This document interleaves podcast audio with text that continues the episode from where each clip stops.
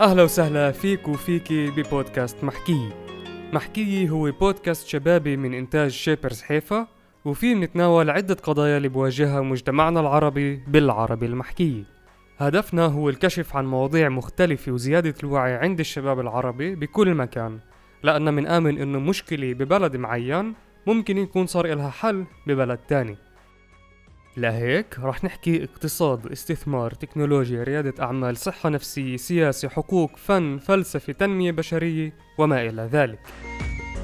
البودكاست بيشمل سلسلات منفردة عن مواضيع مختلفة وبيشمل مقابلات مع شخصيات مختلفة من مجالات متعددة.